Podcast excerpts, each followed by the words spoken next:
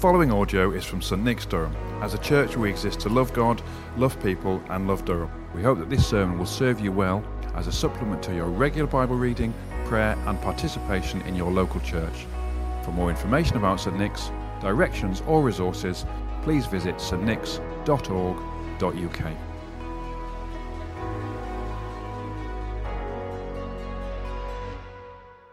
Our reading is taken from 1 Peter 2, verses 11 to 25.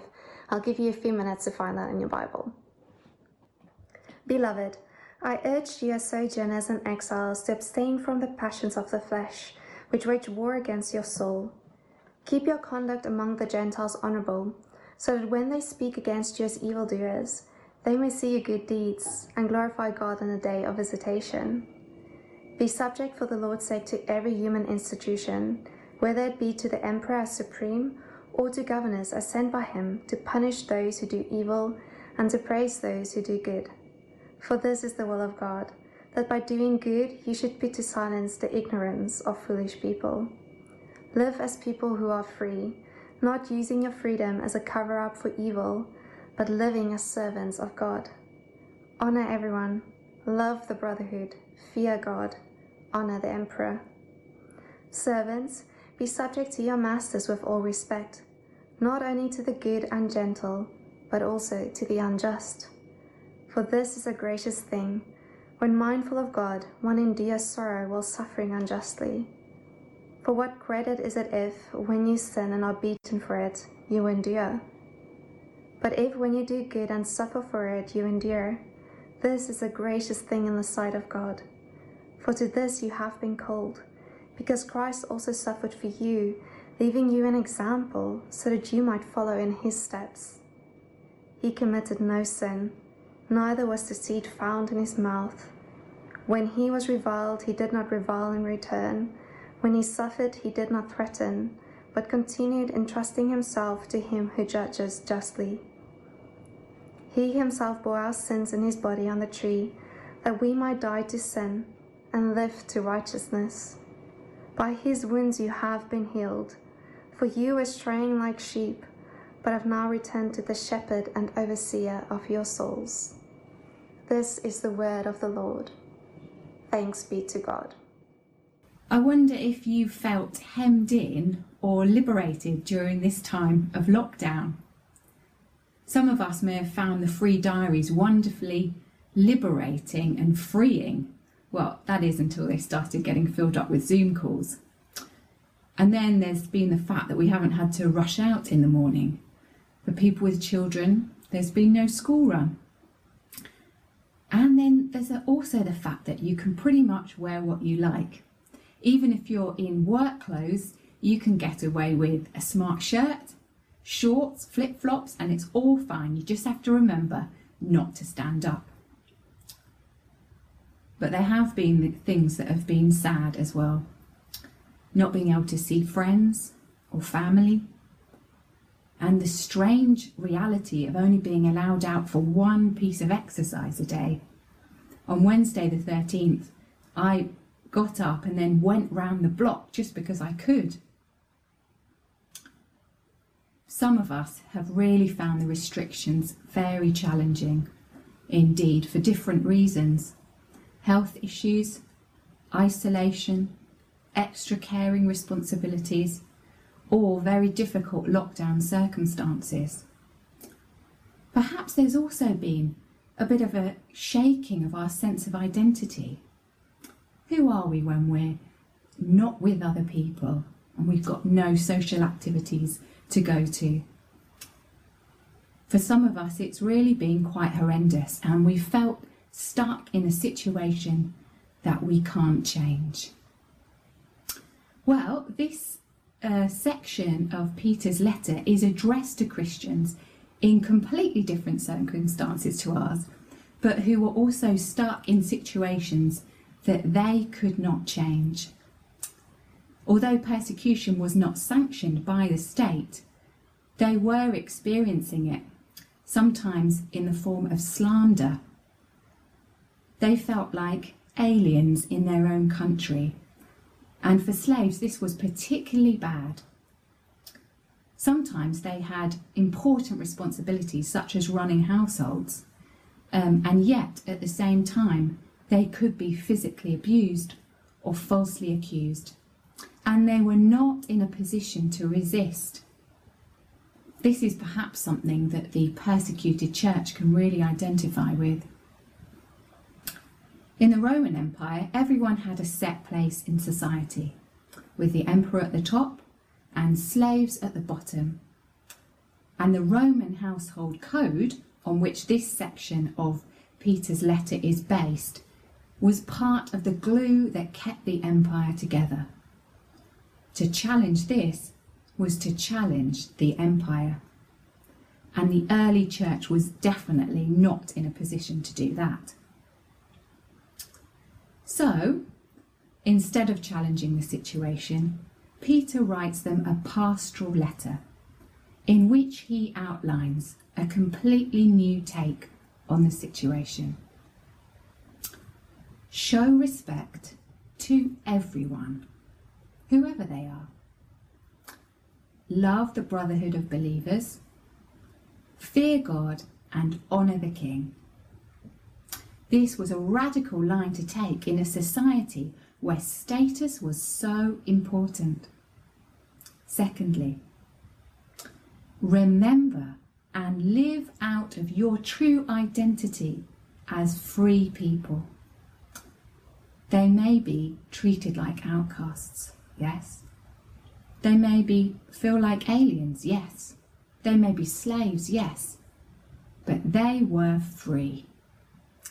And free here does not refer to the freedom experienced by slaves after they had been freed. No, this word refers to those born into freedom.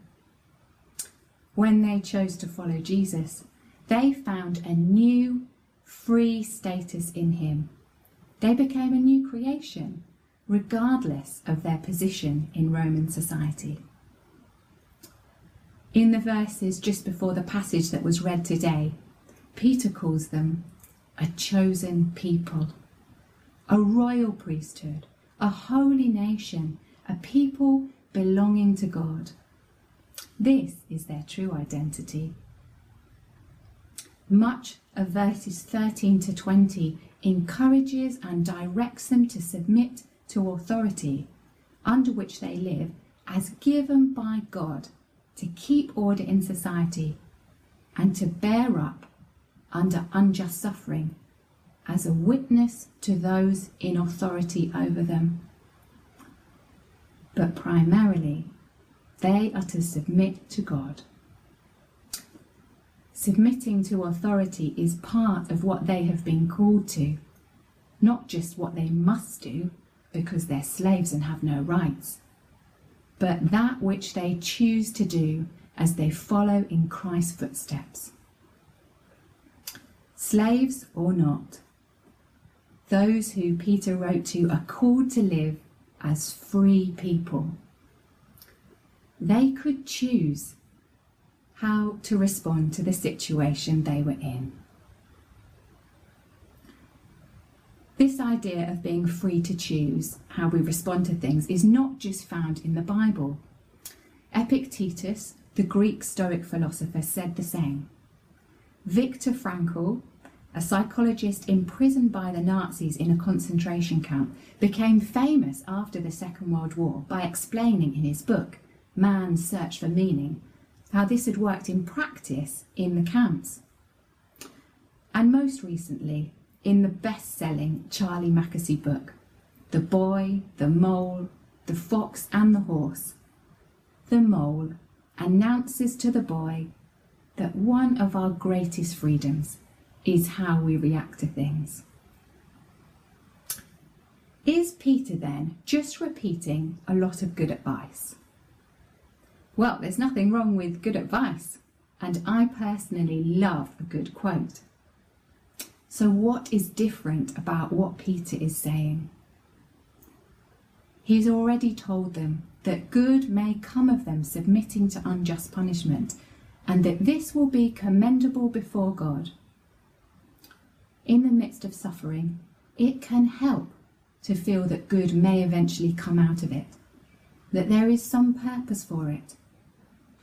For those who've chosen to follow God, it's good to know that God will be pleased. Secondly, Peter also explains that this forbearance is what they have been called to as they follow in Christ's footsteps. As Jesus suffered unjustly, he entrusted himself to God who judges justly. And in the same way, there is the hope of eventual vindication for them.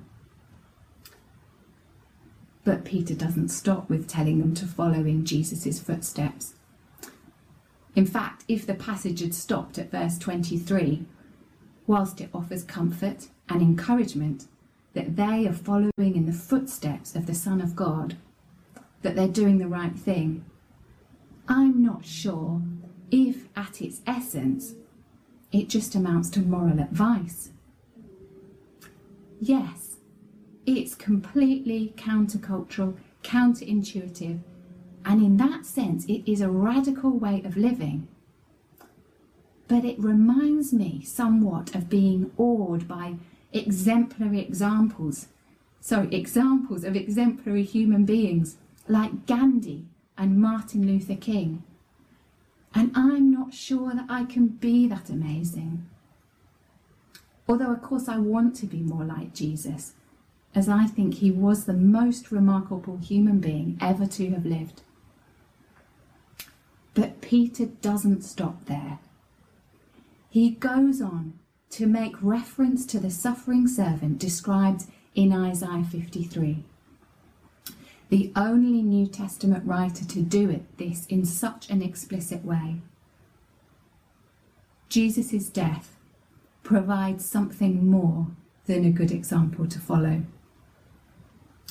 As one commentator says, Jesus' suffering was in some mysterious way an exchange that allows us to experience blessing. He took our sins in his body on the cross. And somehow that enables us to die to sin, the natural way of doing things that goes against God's way, and to live for righteousness, God's way of doing things his topsy turvy way of doing things, which is a demonstration of his kingdom in the world. By his wounds you have been healed. Healing in this context refers to restoration of health in all ways. He was wounded and we were healed. He received death and we receive life and all that we could ever need for living it. They and we who were lost have returned to the shepherd and overseer of our souls. This is the Good Shepherd described in John chapter 10, who knows his sheep and they know him, who chooses to lay down his life for the sheep, that they might have life in abundance. This is the same shepherd who promises never to leave them or forsake them, but rather to be with them to the end of the age. This is not just an instruction to walk a very difficult path, even if it is following in the footsteps of their wonderful Saviour. This is following in the footsteps of a shepherd who literally makes possible what would naturally not have been possible. He clears the path blazing a trail through death and into life, releasing a flow of supernatural grace to all who choose to receive. Sometimes we remember that verse, by grace we have been saved, and maybe we think it's for eternity. But eternity with God starts now. The writer to the Hebrews says, let us come boldly to the throne of grace to receive grace and mercy to help us in our time of need. Those Christians needed that supernatural grace if they were to respond graciously to unjust treatment. to hold on to their identity as free people, God's chosen people, refusing to be victims. We need that supernatural grace that the Holy Spirit brings if we are to live full of grace as Peter encourages us, responding to others as Jesus did, and representing Him as His church, wherever we are, as Philip Plimming encouraged us last week. Peter here reminds them that by the Holy Spirit, this shepherd and overseer of their souls will be there to give them all that they need to walk this path. The call to follow in Jesus' footsteps doesn't disappear because the circumstances are difficult. It's perhaps rather an uncomfortable truth that much of the Bible was written to people in difficult circumstances. But that also means it's as relevant today as it was then, and millions, including myself, can testify that the God described in the Bible, who sent his Son Jesus, is the same God who, by his Holy Spirit, is with us today. So, as we venture forth into a slightly uncertain future, let's take heart and remember what our real identity is. Though there may be things we can't do, we are still free to live out our calling to follow in Jesus' footsteps, whatever the circumstances. Knowing, not just hoping, but knowing that the Good Shepherd who blazed the trail will be with us every step of the way. Shall we pray? Heavenly Father, thank you that by your Holy Spirit the Good Shepherd is with us. May we know your comfort and encouragement as we follow in Christ's footsteps. In Jesus' name we pray. Amen. Thank you for listening to the St Nick's Durham podcast. If you'd like to hear more sermons and teaching like this, then subscribe wherever you get your podcasts. For more information about St Nick's, visit our website at stnicks.org.uk.